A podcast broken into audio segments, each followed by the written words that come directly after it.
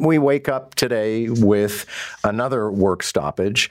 This is um, people who work for Metrolinx who are largely responsible for bus service. Bus service is canceled. Train service is continuing. Up Express is continuing. Um, but Go Bus service stopped this morning. They finished their routes and they parked the buses, and the buses are just going to sit there now. Rob Cormier is president of Amalgamated Transit Union 1587. Good morning. Welcome to News Talk 1010. Hey, good morning. Okay, how did it come to this?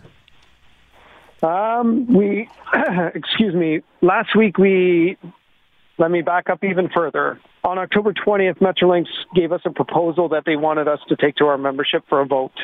Um, we executed a vote last week, and on Friday we did the tabulations, and 81% rejected the offer. We had a meeting with Metrolinx we told them what the results were and that we were available all weekend to try to get some sort of resolution and avoid a labor disruption and work stoppage.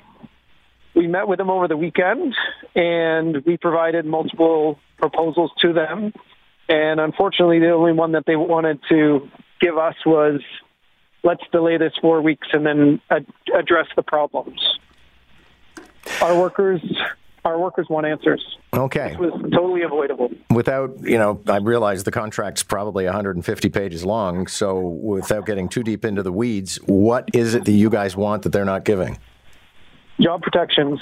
Um, contracting out has, has become a bigger issue, and we just want basically protections for the jobs that we do day to day to stay our jobs should our people retire and those jobs remain union jobs.